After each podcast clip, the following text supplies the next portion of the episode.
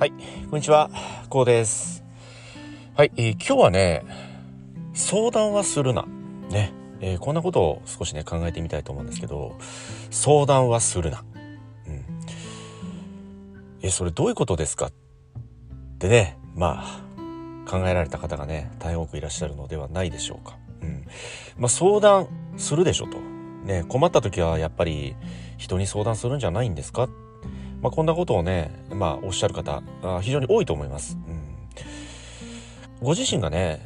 まあ、人に相談をする場合というのは、まあ、どういった、えー、この心の状態でしょうか、うん、ちょっと客観的に考えてみていただきたいんですよね。考えるというか想像してみていただきたいんですけど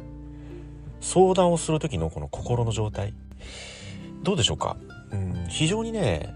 こう不安に駆られているというか、まあ、中にはね焦り焦りを感じていらっしゃる方こんな方がね多いのではないでしょうか。うん、その人に相談をする時というのはこの喜ばしいことってあまりないですよね。とてもこんな嬉しいことがあったんだよってちょっと聞いてくれよってこんな嬉しいことがあったんだけどどうしたらいいんだ？こんな風に相談する人ってまずいないじゃないですか。うん、やっぱりその何かしら困ったことがあったりですとかこう心がざわつくようなこと、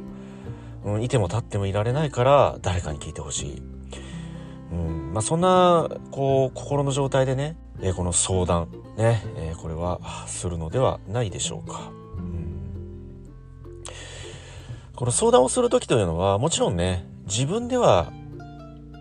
決められない。自分では決断できない状況の時に人に相談すると思うんですけど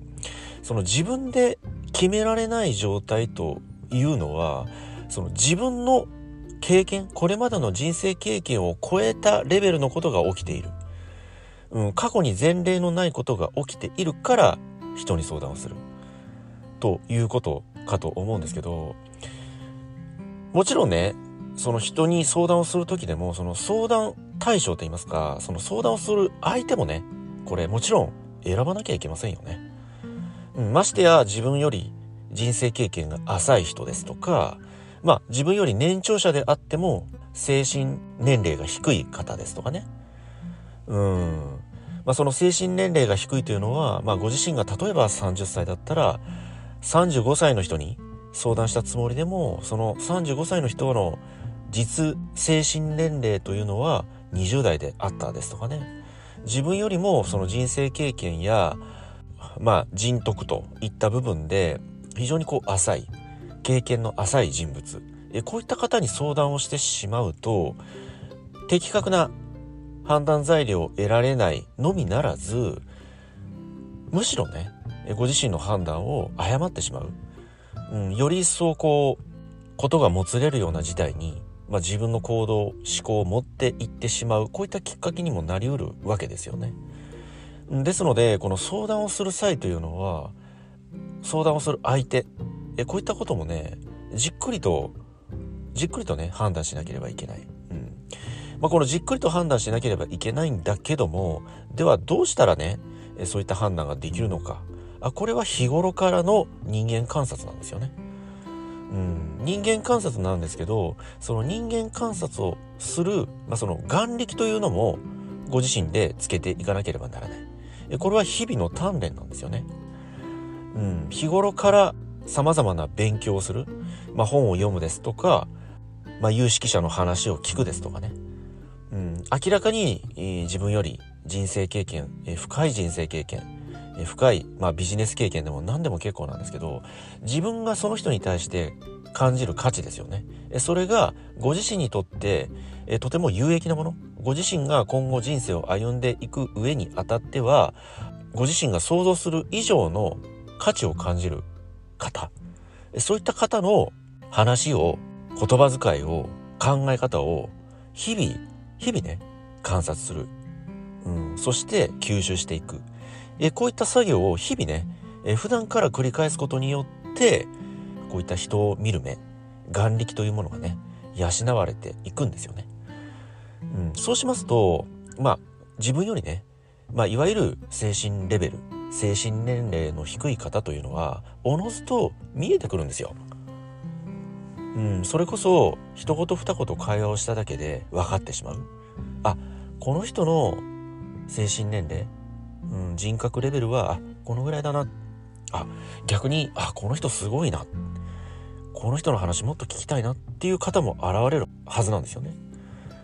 うんまあそういった方を是非ね、えー、大切にして日頃から上手にね、えー、付き合っていく。できればなるべくそういった方とね、えー、精神レベル、え精神年齢の高い方と、まあ、できるだけ長い時間を過ごすようにするですとかね。うんまあそうすることによってご自身もその方の思考ですとか考え方そして行動様式ですとか言葉遣いね。こういったものが吸収されてくるんですよ。無意識のうちにね。環境が人を変えますのでね。でですので日頃からあご自身があこの人すごいな。えちょっともうちょっと勉強したいな。この人のそばにいて勉強したいなって思える人。えできればそういった方の近くに普段からなるべくねいるようにする。そしていろんな話をする。いろんな考えを聞く。言葉遣い立ち居振る舞い、まあ、ファッション一つもそうですよね、うん、どんな髪型をされているのですとかね。またあこの体型ですとかね、うん、おそらくねそういった方っていうのは体型も非常に綺麗なんですよね。それは自己メンテナンスを怠っていないからなんですよね。日頃からしっかりメンテナンスをされていらっしゃる方だと思うんですよ。ですので体型も非常に綺麗ですしおそらくねファッションも洗練されていると思います。そして考え方思考ね行動様式言葉遣い、えー、隅々まで是非ね観察してそういった方のねエネルギー、うん、いい部分をどんどん自分のものにねしていく、え、こういったことでね眼力人を見る目というのがねしっかりとこれは気づかぬ間にねレベルアップしてきますので是非ねそういった方をもし見つけることができましたらねできましたらそういう方とねなるべく触れ合うなるべく多くの時間を過ごすこういったことをされるとね、えー、そういったいわゆるご自身の人を見る目眼力というのは非常に高いレベルのものをね、獲得できるようになってきます。はい、えー、そうすることによって、まあ、いざ自分がね、えー、ちょっと、うん、思案にくれるようなことですとか行き詰まりを感じるような時にね、え、相談をする相手、えそういった相談をする相手というのはねおのずと分かってくるんですよね。直感ですこれは。直感であこの人に相談しよう。あこの話はこの方に相談しよう。そしてこの問題はあの方に相談しよう。こういった形でね使い分けもできるようになるんですよね、まあこんな形でね人を見る目。まず眼力を養うと。眼力を勉強する。こういったことがね非常に重要になってきます、うん。えでは、ね、冒頭に申し上げた相談はするなと。ね、え冒頭申し上げたんですけど、まあこれは、まあ別の言い方をしますとね、相談をする相手をしっかり見極めよということなんですよね。えそしてそれ以前に相談をする以前にね自分でじっくり熟考するということなんですよね。自分でじっくりしっかり熟考する。うんもうこれは何て言うんでしょう頭のもう脳みそが擦り切れるぐらいそれぐらい絞り出すぐらいにじっくり考える熟考するそうすることによって出た答えこれを持ってね相談しに行くんですよね。うん、ですのでまず自分の熟考自分の意思が先に立たないと相談といってもおそらくその相談された相手というのは的確な答えを返すことができないんですよ。うんそれはご自身がしっかりと熟考を重ねた上でという前提がない限り的確な答えは出せないんです。うん、まあそのしっかりとね、えー、自分自身で熟考された方というのはおそらく自分はこう考えてるんだけどもどうですかと。こういった話の持っていき方をするんですけれど考えていない方、うん、おそらくその何て言うんでしょう。よくあるのは人任せと言いますかね。他人任せ。えこういった他力にすぐ頼りたがる人。こういった方というのはねいきなり花からねどうしたらいいですかと。自分はどうしたらいいですか。こういう質問の仕方なんですよね。これでは的確な答えって出せないんですよねまあ自分であまりね、えー、他力に頼る方、えー、そういった方にね、えー、まあ一言申し上げられるのはもう少し自分で考えてみなって、うん、自分の心が分かってるだろうってこの一言しかないんですよね。ですのでまず自分でしっかり熟考するそうすることによってね、え答えが出ることもあるんですよね。それは何かというとどんな悩みであれどんな問題であれ自分が自分の心は知ってるんですよ。うん、その相談っていうのはあくまでその自分の心自分の心が導き出した答えをね客観的に判断してもらう客観的な意見を聞くためだけの確認作業でしかなくてねうん実は